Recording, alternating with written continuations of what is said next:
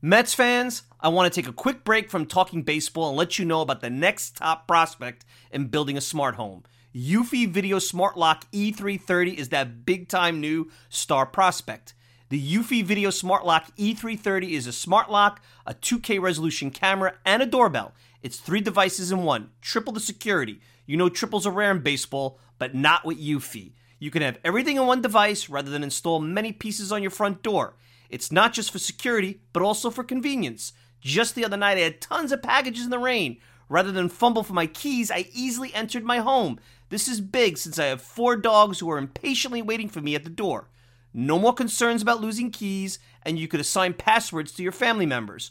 Worried about when your loved ones are getting home? Eufy allows you to see them coming back home via the integrated camera. Hey, Mets fans, this is a home run. I had a competitive product before Eufy, and it's the difference between a one dimensional hitter and a five tool player. Eufy is that five tool superstar. Go to eufy.com, that's E U F Y.com to learn more. Already sold? Go to Amazon and get your Eufy Video Smart Lock E330 today.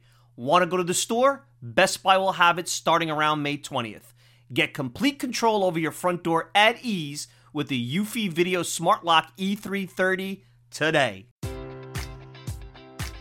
Enjoy all your favorite sports like never before at BetMGM. Sign up using code OldLine and receive up to $1,500 back in bonus bets if you don't win your first bet. When you register with BetMGM, you'll get instant access to a variety of parlay selection features, live betting options, and the best daily promotions in the business. And with BetMGM at your fingertips, every play and every game matters more than ever. Remember to use code OldLine and receive up to $1,500 back in bonus bets if you don't win your first bet. BetMGM and GameSense remind you to play responsibly. See BetMGM.com for terms. 21 plus only, Maryland only. New customer offer, subject to eligibility requirements. Rewards are non withdrawable bonus bets that expire in seven days. Please play responsibly. For help, visit mdgamblinghelp.org or call 1 800 Gambler in partnership with MGM National Harbor. Promotional offer not available in Washington, D.C.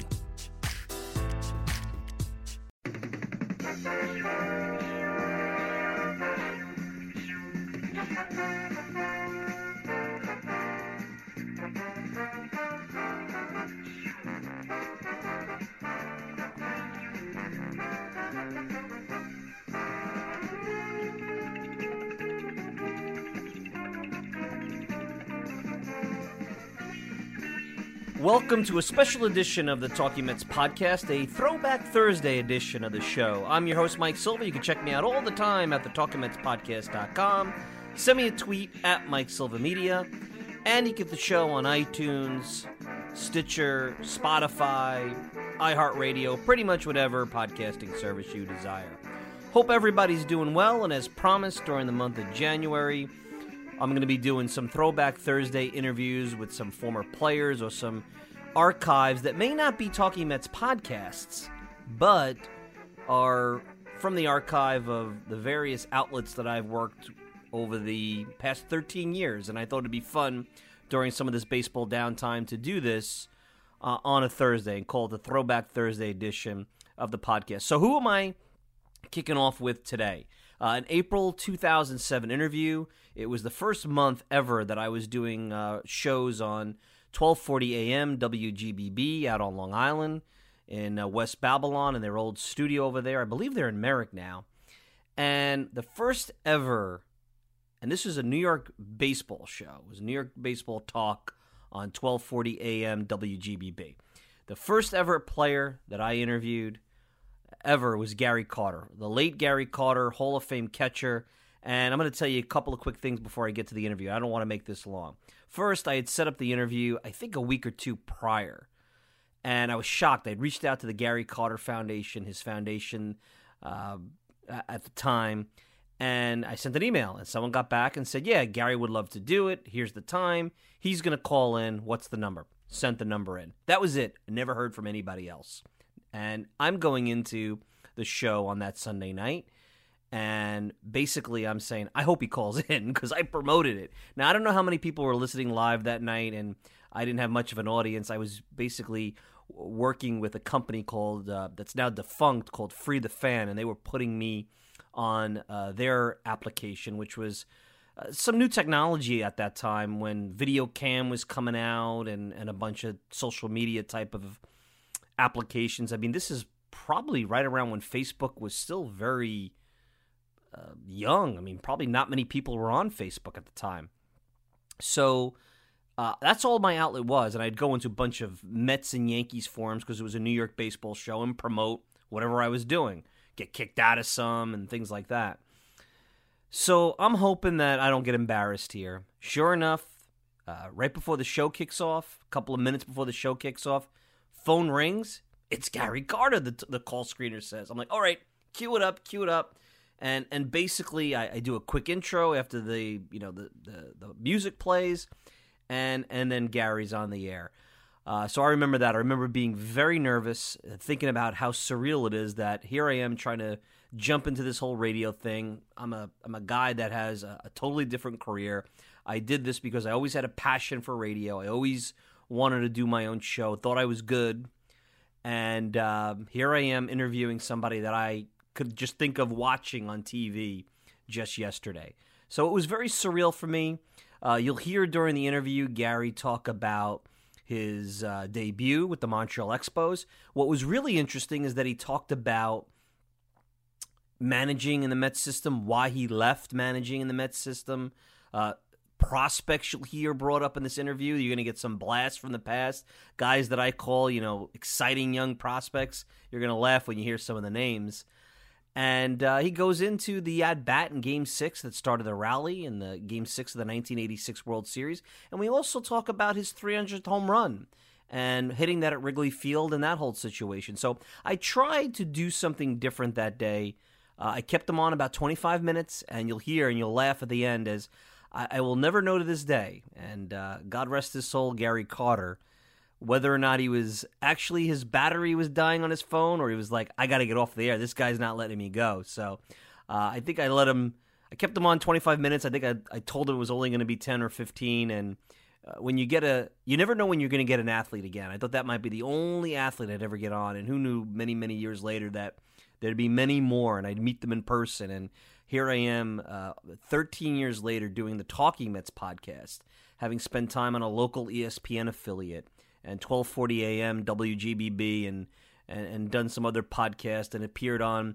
you know, just as recently as a month ago as a guest on 77 WABC, where so many luminaries have had political um, talk shows over there. So uh, it's been a wild ride. This is how it started. It wasn't my first show. Adam Rubin, uh, at that time of the Daily News, New York uh, Mets beat reporter, was the first ever guest on my show. Um, but Gary Carter was the first ever athlete, former New York athlete, to appear on my show, and I'm looking forward to having you listen to it. I will tell you this: it's older audio, so it's a little raw. It's very listenable, but it's not perfect. So you know, when you leave feedback, just know it's not perfect. It's you know, you're going back in an archive. It's an old audio uh, at an old radio station with some old technology at the time, and uh, I'm raw. It's my. Uh, you could tell I'm nervous a little bit. I'm raw, so I'm curious if you guys want to send me some feedback. Mike Silva at TalkingMetsPodcast.com. Do you like it? What did you think about Gary? What did you think about me? Am I different now? Do I sound different? I try to be conversational. I try not to be too fake and inauthentic. Um, I know my accent comes through at times. I I've tried to work on that. I think it's come back harder in recent years than it was earlier on, but who knows? Um, so, anyway, uh, let's get to the first Throwback Thursday archive interview. Mike Silva, that's me, April 2007, Hall of Famer Gary Carter. Fastball, high drive into left field. Rice is looking up. She is gone. Home run, Carter. Now that's the art of hitting. He says to himself, the pitcher struck me out on a curve. Is he going to come back with the curve? And Nipper thinks he's probably looking curve. I'll give him a fastball. Well, that could be. And he's hit another one. A towering smash. Rice never even moved. Curveball. And that one went over the screen. That landed on Lansdowne Street.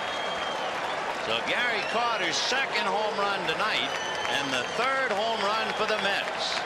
And it is six to nothing New York.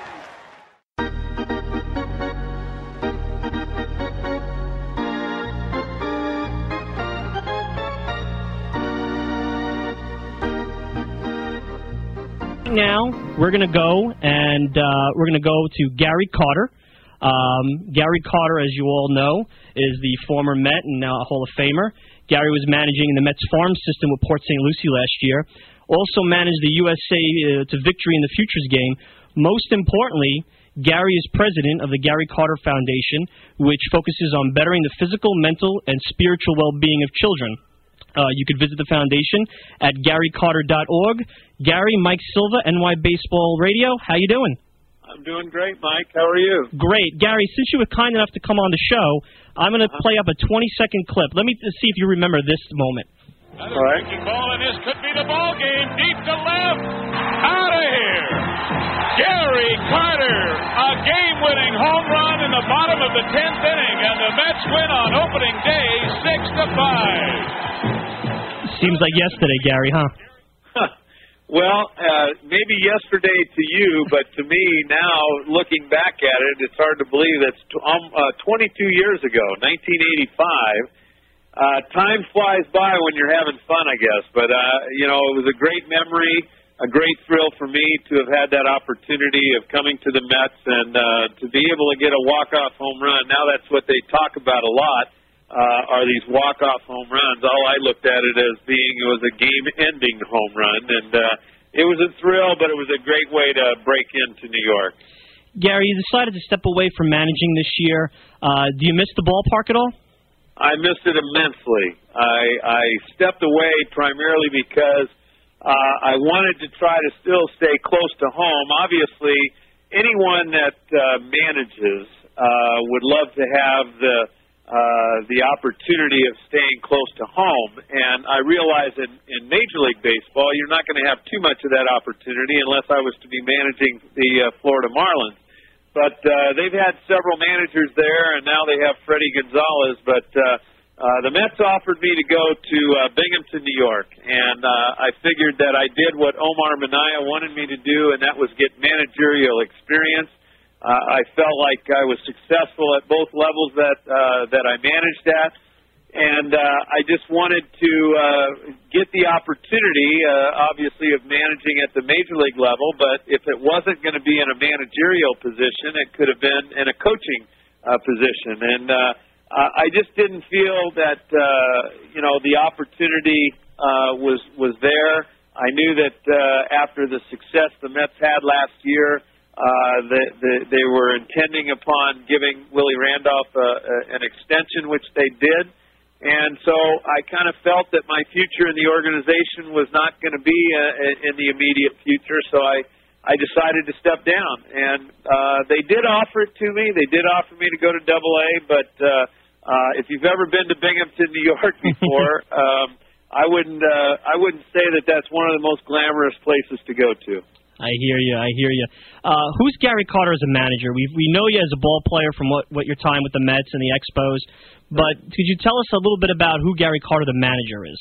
Well, I'd say I'm pretty similar. I mean, uh, when I was uh, uh, managing in the Gulf Coast League and also uh, this last year at Port St. Lucie, um, the way I would uh, at least coach even third base, I mean, that's the requirement of a manager uh, I would I would be at third base, uh, uh, basically coaching and playing the game as I would as a player. So I caught myself up in many situations of of uh, getting runners over, uh, bunting, uh, getting uh, runners in, in scoring position. Um, you know, I relied on my my pitching coach to pretty much uh, uh, dictate who was. Uh, you know how many innings and how many pitches and so forth and so on.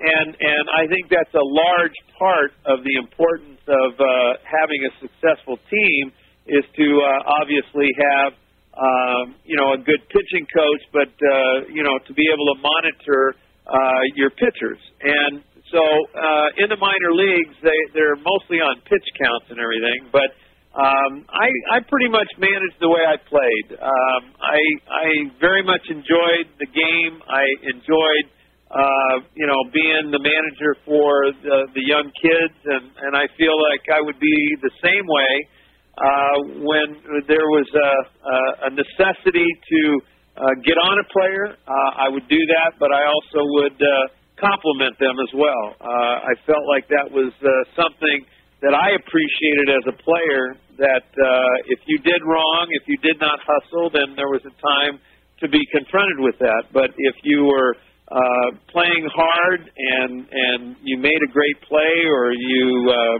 you know drove in a, a big run or something like that, well then it, it's necessary to give the compliments out just as much as the criticism. So uh, to me, as a as a manager, which I enjoyed immensely, uh, it, it was just a matter that uh, I loved the game. I managed the the way I played, and uh, and we were successful because we won at both levels.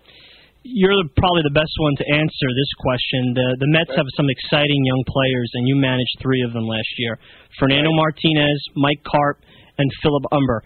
Briefly, could you tell some of the fans uh, your thoughts on those three? Well, Fernando Martinez is, I, I feel, really a can't miss guy. I mean, he's really got all the tools to be very, very successful. He's a left handed hitter. He's uh he's raw because he still is extremely young. I think he is only 19. Uh, and and the thing about him is is that he's already playing at the Double A level and has already proven himself at the Low A level. And uh, uh, he actually did quite well in his brief stint with me at uh, the high A level and was involved in uh, the playoffs. But here's a kid that uh, has come into his own rather quickly. Uh, he was very raw when I saw him, you know, taking fly balls and everything. But I think he's really going to mature into a very fine outfielder because he also has a great arm uh, to go along with, uh, you know, good speed and I believe truly that he has uh, uh, all the abilities and qualities to be a good one. Uh, Mike Carp, on the other hand, he reminds me a lot of a, like a, a Jim Thome. He's got that kind of power. Uh, he can hit the ball uh, out opposite field. Um, you know, I think if there's any deficiency, it's that uh, his defense is a bit off, but I think that that will come with experience, and I really believe eventually he'll become a very, very good first baseman. Uh, Philip Humber, on the other hand, he's already had a, a bad break uh, by having uh, uh, Tommy John surgery, which he's coming back from. But here's a guy that uh, I think also has all the the abilities to be a good one because he's got a good breaking ball, a good fastball. And nowadays, a Tommy John surgery means that uh, most pitchers come back and they're better than they were before. So um, I, I just believe that Phil Humber needs uh, some more experience. Um, you know, he did well for me in, in uh, the few games that he threw for me. Uh, I had also uh, uh, uh, Mike Pelfrey, who's now back at the major league level, and uh, another guy, Mike Devaney, who I was very, very impressed with uh, last year, and uh, went to Double A about three quarters of the season through. And uh, so I think the Mets are, are well stocked with uh, with talent. It's just a matter that uh, now they need uh, to just get the opportunity to hopefully uh, get a chance to play someday at the big league level. September 16th, 1974. Do you remember that day? Oh, absolutely. It was when I was uh, called up to the big leagues. What, what's one of your vivid memories of that day? Well, first of all, after having a successful year at AAA, I think the biggest thing was is that uh, we were a young ball club, or at least the Expos organization was, because obviously the first year uh, of uh, its, its inception was in 1969, and here I was just two two and a half years in the minor leagues, and uh, was already getting the opportunity at the major league level, and at, at just 20 years of age, uh, was like a dream come true, and I remember getting my first hit off of Jon Matlack, and then my second hit was off of Tom Seaver. And the thing that's that's neat about that is that uh, uh, it was uh, at a time when you're kind of overwhelmed uh, by just being there. You're in awe of the fact that you're facing some pretty quality pitchers in Jon Matlack and uh, and Tom Seaver, and and it kind of uh, told me right away that I felt uh, that I was uh, that that that I deserve to be there. Um, you know, by the next year, obviously, I had the opportunity of uh, being the uh, a regular player, and the other thing about it is, is that I played in the outfield. I mean, I caught two and a half years in the minor leagues, and then uh, I get to the big leagues, and and my first opportunity of playing was in the outfield. So um, I, I was just very uh, glad to have also had that opportunity uh, that Gene Mauch gave me that chance. And uh, the the other part was is that uh, getting acclimated in the outfield and uh, having a very good first year, which I did, where I was uh, uh, Sporting News Rookie of the Year, which was voted on by my by my peers. So. Uh, once you get kind of established and you get your feet on the ground, you kind of feel like you belong. Um, you know, initially I was more in awe than anything. The next year in 1976, I, I was injured for most of the season, broke a thumb, broke some ribs, uh, uh, broke my hand at the end of the season, missed more than half the season. So I realized that uh, I needed to work that much harder to get prepared for the 77 season. And when that did occur, I realized then that I belonged because I, I really felt like I started to come into my own and I also got the opportunity of getting back behind the plate, which I was in a uh, uh, kind of a one-on-one competition with Barry Foote in spring training and made the best man win. And it turned out I won the, the starting job, and and I just felt more uh, confident and more at ease behind the plate than I certainly did in the outfield. But uh, I'll never forget that September 16th date when I came up. I mean, obviously it was a big thrill just to be in the big leagues and to have a big league uniform on. You know, last year it was a lot about 86 with the 20 year celebration. Um, it never gets old for the fans. 10th inning, two outs, no one on, you're up. What, what is the state of mind for you getting up there? Uh, you'll hear about how the, the players, some have given up. Um, what was going through your mind? You're up there. Well, it was uh, it dated back uh, to my childhood when I was in the back alleyway dreaming up situations like uh, um, you know I've I've heard many of athletes talk about uh, their dreams as kids, and I just remembered uh, saying, uh, "Geez, World Series, bottom of the ninth inning, bases loaded, and uh, two out, and here I am." And uh, and that's all I could think about. When I came up in that situation, I just figured, you know what? Um, I was just looking forward to uh, uh, doing something and not making the last out, and I just had a great deal of confidence, and I really didn't feel uh, nervous at all or anything, and I, I certainly didn't want to be a trivia question who made the last out of the 86 World Series, but nevertheless, I just went up there and I, I, I felt good, I felt confident, and uh, fortunately, I was able to get that hit uh, to, that started the rally. But I wasn't thinking anything more than just getting up and uh, and getting on base.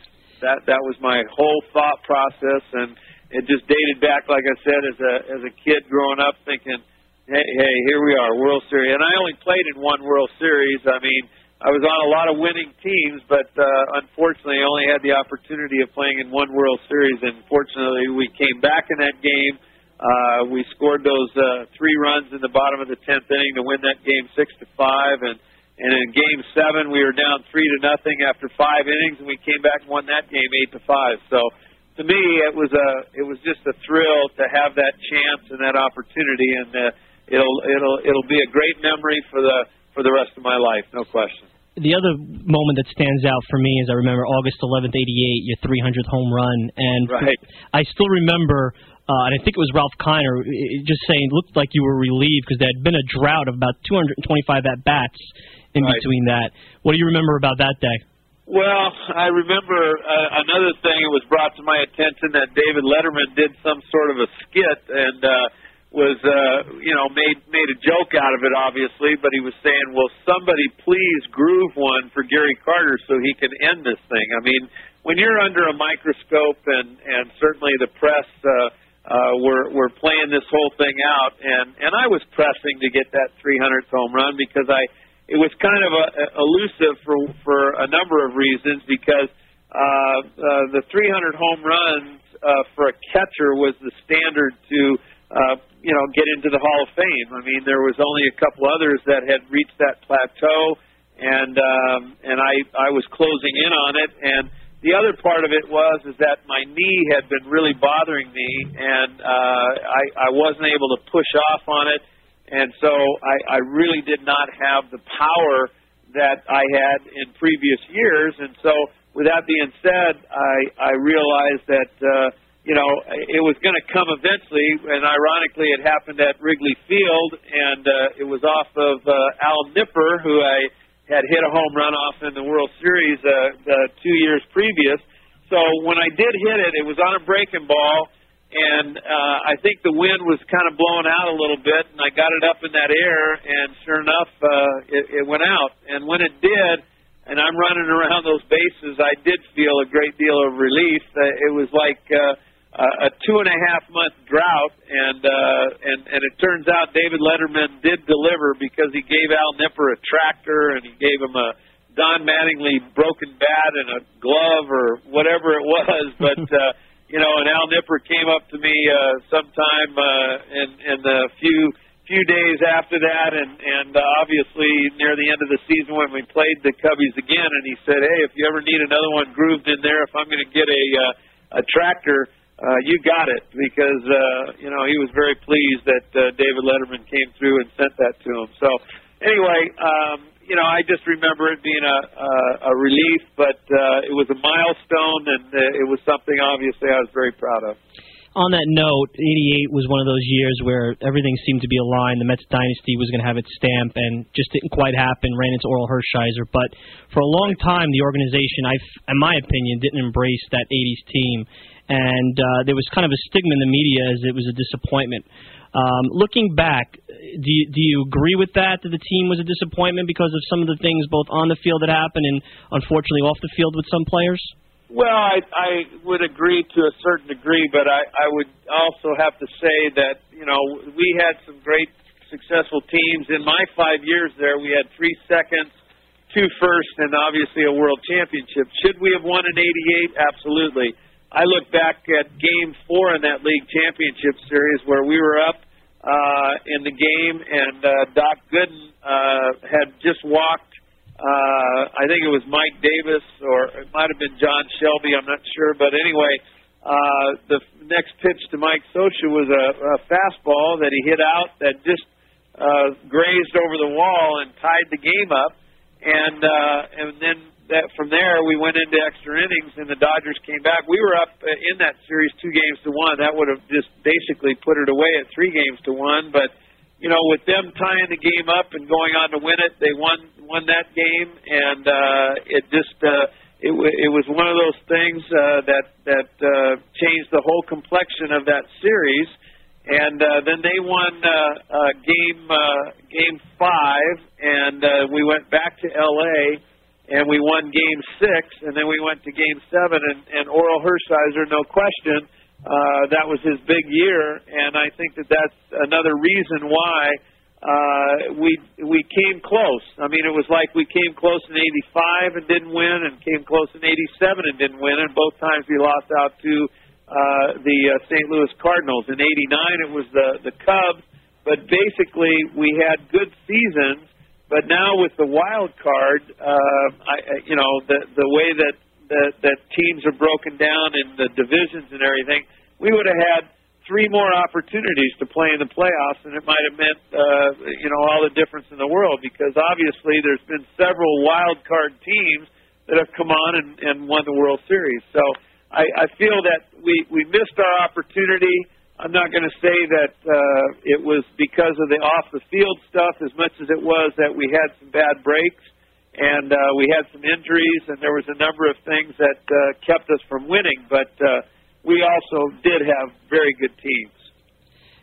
Uh, right before I want to talk, get to your foundation. One last baseball question: Gary Carter, Hall of Famer. Is, do you have to pinch yourself sometimes uh, hearing that? Well, it's it's settled in now. I mean, obviously, it took me six years to get in, and uh, you know, when it first uh, when I was first on the ballot, uh, you start thinking because there it, it is a big deal to be a first time uh, ballot Hall of Famer, and uh, there's two guys going in this year, uh, the likes of Cal Ripken Jr. and Tony Gwynn, and there's uh, oh, I don't know, somewhere around 30, 35 guys that have been voted in uh, uh, first ballot guys, and it's really an honor to be recognized that way. And I just remember how uh, uh, the history of the voting went. And uh, the first year I got like 200 votes, and then the next year uh, there was some very good names on the ballot, the likes of George Brett, Nolan Ryan, Robin Yount, and Carlton Fisk for the first time. And uh, it was really weird because uh, you know I really thought that uh, you know I might be in that same category with uh, with Carlton Fisk, at least being recognized that way. Well, turns out I ended up losing votes. Well, then I came back uh, the next year, uh, and of course Carlton didn't make it in his first year of eligibility, and and uh, really got angered about it, and uh, kind of let it be known to the press and all. Well, they voted him in the next year and then my vote total went back up. I regained uh, the, lo- the the votes that I lost, and then and then I basically uh, doubled uh, the the amount, and and so I got back up into respectability. And then with Carlton Fisk getting in, then they said, well, you know, in comparison to Gary Carter's career was as good, if not better, than Carlton Fisk and so uh, it turned out that the next year my vote total went back up again, but I still fell short. And then by the fifth year, they said, oh, well, without a doubt, he's deserving to be in there. And I fell 11 votes short. So when, when it actually did finally happen in my sixth year of eligibility, uh, it was a very proud moment. And now to have been already in there uh, for four years. Uh, it's it's an honor that uh, uh, I never take for granted. I'm I'm very uh, overwhelmed by it because it is uh, such a tremendous honor. Uh, it's kind of the uh, the icing on the cake from a career in which that uh, I enjoyed a lot of success in, in a lot of areas, uh, a lot of All Star games, World Series, um, uh, MVPs of All Star games. Uh, gold gloves, silver bats, all those kind of things. But nothing, uh, nothing is going to top uh, being honored in uh, in Cooperstown as a Hall of Famer. And uh, the other thing is, is uh, as far as my greatest uh, highlight and thrill would have had as a player would have had to been winning that World Series. But uh, the honor of being uh, recognized as a Hall of Famer is something I, I'll be able to carry on with uh, for the rest of my life. Gary, you've been very active in uh, your days after your playing career. Uh, I've been on your website for your foundation, GaryCarter.org. Why don't you uh, educate our audience a little bit about your foundation and the great things you guys do? Well, uh, for one thing, I've always been very charity minded. I've raised over $8 million for leukemia. I have uh, golf tournaments and fundraisers that uh, enabled me to do that uh, for leukemia. That's what I lost my mother to. Well, uh, in the year 1999, uh, my uh, financial advisor and I kind of brainstormed, and we thought it would be a good thing to uh, to get the uh, Gary Carter Foundation started because uh, both of my girls uh, were getting interested in wanting to uh, uh, to to be school teachers, and so with the brainstorming, we came up with the idea that we wanted to help out underprivileged schools because we realize the importance of, of getting financial support. So, uh, with that being said, um, you know, we, we got going with this, and I help out eight schools, and I'm very proud of that. And uh, I've given away over 250,000, and I will continue to help these schools, and it's uh, helped to uh, also better the education of these young kids. How can our listeners help you out? Well, uh, they can uh, pull up my website or they can send in any kind of a donation to uh, the Gary Carter Foundation. Uh, uh, we're located at 560 uh, uh, Village Boulevard, Suite 260, and that's in West Palm Beach, Florida, and the zip code is 33409. And the biggest thing is, is that you can pull up the website, and uh, I've got all kinds of memorabilia that uh, can be purchased there too but uh, just uh, to be involved would be a, a great asset and would be much appreciated. Well, Gary, since you are great friends of the show, we're creating, we're only a month into the show, we're creating a page with archives and uh, information about the show. We're going to, uh, obviously, with your permission, put a link to this charity. It's a really good thing you're doing. And as a thank you for you coming on with us, would that be okay? That would be wonderful, Mike. I would appreciate it. And I know that. My battery's about ready to run out of my cell phone, so I, I don't want to lose you, but I do appreciate the time. Thanks a lot. That was Gary Carter, um, GaryCarter.org. Gary, we'll talk to you soon. Okay, thanks, Mike. Take care. Thanks a lot, Gary. The Talking Mets podcast is available on many outlets, but the most popular is Apple Podcast. Hi, I'm Mike Silva, the host of the Talking Mets podcast, and I encourage you to leave a review about the program on Apple. Just rate it 1 to 5 stars, hopefully a 5 because why wouldn't you? And then if you have time, leave a review. It helps the podcast continue to grow and encourages others to take a listen. You can also email me at mikesilva at talkingmetspodcast.com, no G, talkingmetspodcast.com. Hope to hear from you soon and enjoy the rest of the show. Wow, that brings back a ton of memories for me listening to that. Cringe a little bit because I'm like, I could have done this better. I could have done that better. I could have asked this question. I could have asked that question. But in general, um, I hope you enjoyed it. I did. And uh, I, am looking forward to doing, you know, two, you know, we're doing what? Today's the the 9th. So I'll do another one next week on the 16th, another one on the 23rd, and one on the 30th. So that'll be four. We'll do four during the month of January, and then maybe we'll do more down the road. But it's really got to be during times where it's like downtime because the most important thing is talking about the current Mets and the current news. And there's a ton that's going to be going on. So stay tuned. Stay, stay tuned for more Talking Mets podcast. Don't worry about it. There's plenty to talk about. We'll be back with another edition on Sunday. Of course, even though uh, it's been a while, I want to thank the late Gary Carter for joining me back there on that April of 2007. I want to thank you guys for listening. You can get me all the time at talkingmetspodcast.com. You can get me on iTunes, Spotify, pretty much uh, any podcasting service you desire. I'm your host, Mike Silva. Get me on Twitter at Mike Silva Media, and you can also email me at Mike Silva at talkingmetspodcast.com. Be well, take care, everybody.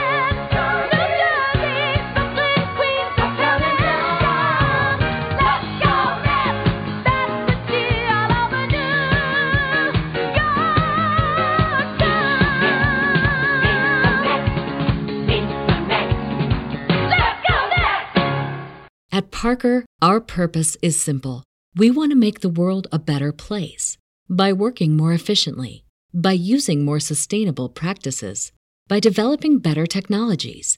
We keep moving forward. With each new idea, innovation, and partnership, we're one step closer to fulfilling our purpose every single day. To find out more, visit parker.com/purpose. Parker, engineering your success. What does innovation sound like? It sounds like the luxury of being in the moment with your customer, client, or patient. It sounds like having the right information right when you need it. It sounds like being at your best for your customers and your business. Thanks to Hyland's intelligent content solutions that improve digital processes, innovators everywhere are able to do their thing better, whatever that thing is. Now, who doesn't like the sound of that? Highland, for innovators everywhere, visit hyland.com.